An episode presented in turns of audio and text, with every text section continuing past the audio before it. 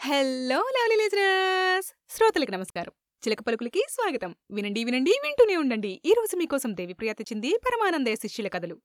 Episode seven. భూతంగారి స్థల పురాణం.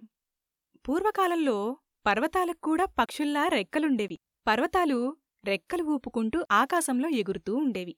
ఒకచోట నుంచి మరో చోటికి ఉత్సాహంగా వేగంగా ఆకాశం మొత్తం తిరుగుతుండేవి. పర్వతాలు రెక్కలు రెపరెపలాడిస్తుంటే ఆ రెక్కల చెప్పుళ్ళకి ఎన్నో చిన్న పెద్ద పక్షులు భయపడి చచ్చిపోయేవి. గరుడ చకోర రాబందుల వంటి పెద్ద పక్షులు పర్వతాలని ఢీకొని ప్రాణాలు కోల్పోతుండేవి. అంతేకాదు పర్వతాలు ఎగిరేటప్పుడు వాటి రెక్కల వేగంలో నుంచి పుట్టిన గాలి సుడులు తిరుగుతూ ఉప్పెన గాలిలా ఊళ్ళని చుట్టి విచ్చలివిడిగా విసిరేస్తుండేవి.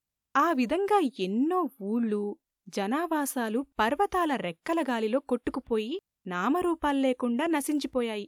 అంతేకాదు పర్వతాలు ఎప్పుడు పడితే అప్పుడు ఆకాశంలో విహరించడం వల్ల ఊర్ధ్వలోకవాసులైన దేవతలు యక్షులు గంధర్వులు ప్రయాణించే రథాలకి ఇతర ఆకాశవాహనాలకి తరచుగా ప్రమాదాలు జరుగుతుండేవి. అంతేకాదు భూమి ఒడిదుడుకులు లేకుండా స్థిరంగా నిలిచి ఉండడానికి భూమిపై నాలుగు తిక్కులా స్థిరంగా నిలిచి ఉన్న పర్వతాలే కారణం. అందుకే పర్వతాలకి అచేతనాలు అనే పేరు కూడా ఉండేది. ఇప్పుడు పర్వతాలు బ్రహ్మకోసం కఠోర తపస్సు చేసి రెక్కలు పొంది పక్షుల్లా ఎగరడం వల్ల భూమి తరచుగా ఒడిదుడుకులకి లోనై ఎన్నో ప్రమాదాలు ఎన్నో ఉత్పాతాలు ప్రకంపనలతో అల్లకల్లోలమైపోయింది. బ్రహ్మవరం వల్ల వచ్చిన ఈ ప్రమాదాన్ని నివారించమని భూదేవితో పాటు ఇంద్రాది దేవతలు వెళ్ళి విష్ణుమూర్తికి మొరపెట్టుకోగా ఆయన తన దక్షిణ నేత్రంలోని సూర్యుడి నుంచి ఉద్భవించిన ఒక సూర్యకిరణంతో వజ్రాయుధాన్ని సృష్టించి ఇంద్రుడికిచ్చి సువర్ణలోకాలకి భూలోకాలకి విఘాతాలు కల్పిస్తున్న పర్వతాల రెక్కల్ని నరికివెయ్యి అని ఆదేశించాడు. అంతే ఇంద్రుడు విజృంభించి ఆకాశంలో విహరిస్తున్న పర్వతాల వెంటపడి వాటి రెక్కలు టపటపా నరకడం మొదలుపెట్టాడు. రెక్కలు తెగిన పర్వతాలు ఎక్కడికక్కడ నేలకూలి అక్కడకక్కడ భూస్థాపితమైపోతున్నాయి.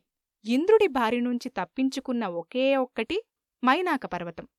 వాయుదేవుడు మైనాకుడిపై జాలిపడి ఇంద్రుడి కంటపడకుండా తప్పించి దక్షిణ సముద్రంలోకి విసిరివేయగా వాయుదేవుడి వల్ల ప్రాణం నిలుపుకున్న మైనాకుడు ఆ తర్వాత కాలంలో సీతాదేవిని వెతుకుతూ దక్షిణ సముద్రం మీదగా ఎగురుతూ ఉన్న వాయుపుతుడు హనుమంతుడిని దర్శించి తన కృతజ్ఞతలు తెలుపుకున్నాడు. అలా ఇంద్రుడు రెక్కలు నరికిన మరో పర్వతం ఇంద్రకీలాద్రి. కృష్ణానది ఉత్తర తీర ప్రాంతంలో నేలకూలుతుండగా దాని అంచుభాగం కొంతమేర తెగి భూమికి జారుతూ ఉంది. ఆ సమయంలో ఇంద్రుడి వల్ల పక్షిజాతికి స్వేచ్ఛ లభించిందన్న ఆనందంతో వివిధ పక్షిజాతులు గుంపులు గుంపులుగా ఆకాశమంతా విహరిస్తున్నాయి. అలా ఆకాశంలో విహరిస్తున్న ఒక క్రౌంచ పక్షి జంట ఆకాశం నుంచి కిందికి జారుతూ ఉన్న గిరికండాన్ని చూసి ఉత్సాహం పట్టలేక తమ రెక్కలతో దాన్ని విసిరిపారేశాయి ఆ విసురికి ఎగిరి వెళ్ళిన ఆ గిరికండం కృష్ణానది దక్షిణ తీర ప్రాంతంలో పడి భూస్థాపితమైంది. క్రౌంచ పక్షుల చేత పుట్టుకొచ్చిన ప్రాంతం గనుక అది క్రౌంచ ద్వీపంగా ప్రసిద్ధి పొందింది. తరువాతి కాలంలో తారకాసురుడు అమరులను తరిమికొట్టడం వల్ల ఆ క్రౌంచ ద్వీపంలో తలదాల్చుకుని తమ కోసం ఒక నగరాన్ని నిర్మించుకున్నారు. అదే అమరావతి. తారకాసుర సంహారానంతరం ఇంద్రాది దేవతలు స్వర్గానికి తిరిగి వెళ్ళిపోతూ అమరావతికి ప్రభువుగా అమరేంద్రుడు అనేవాడిని రాజుగా నియమించారు. కాలక్రమంలో అమరేశ్వరుడికి ఇద్దరు మగపిల్లలు కలిగారు. వారిలో పెద్దవాడిని అమరావతికి రాజుగా చేసి అమరేశ్వరుడు మరణించాడు. రెండోవాడు రాజప్రతినిధిగా నియమించబడ్డాడు. అసలు కథ ఆ తర్వాతే మొదలైంది. రాజుకి చాలా కాలం సంతానం కలగలేదు. రెండోవాడికి కొడుకు పుట్టి దినదినాభివృద్ధి చెంది యువకుడయ్యాడు. రాజుకి సంతానం లేకపోవడం వల్ల ఈ కుర్రాడే వారసుడని అందరూ భావించారు. ఇక రేపో మాపో వాడిని దత్తత తీసుకుని యువరాజుగా ప్రకటిస్తారననుకుంటూ ఉండగా మహారాణి గర్భవతి అయిందన్న వార్త బయటికొచ్చింది. తొమ్మిది మాసాల తర్వాత మహారాణి మగపిల్లవాణ్ణి కన్నది. యువరాజు అవుతాడనుకున్నవాడు ఏమీ కాకుండా మిగిలిపోయాడు.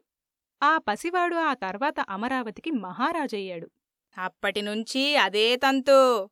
ఏడు తరాలుగా ఇదే తంతు అని ఆగి భూతాలరాజు కుండ పైకెత్తి గటగటా కళ్ళు త్రాగి నాలుగు బాదుగుడ్లు గుటుక్గుటుక్మని మింగి ఏడు తరాలుగా ఈ కథ ఇంటాగే సాగుతోందిరా వీరిగా.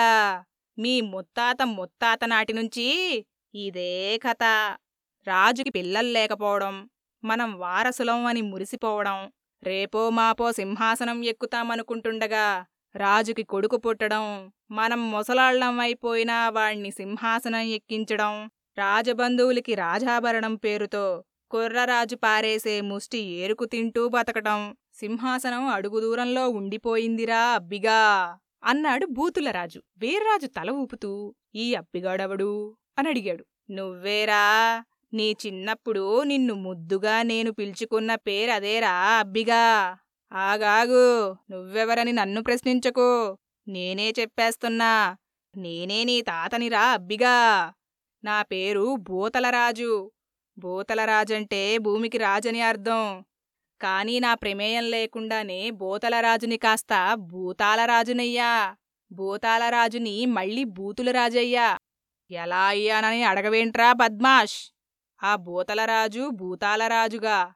ఆపై బూతులరాజుగా ఎలా అయ్యాడంటే నెక్స్ట్ ఎపిసోడ్ వినాల్సిందే. నచ్చిందా? అయితే సబ్స్క్రైబ్ చేసి సపోర్ట్ చేయండి.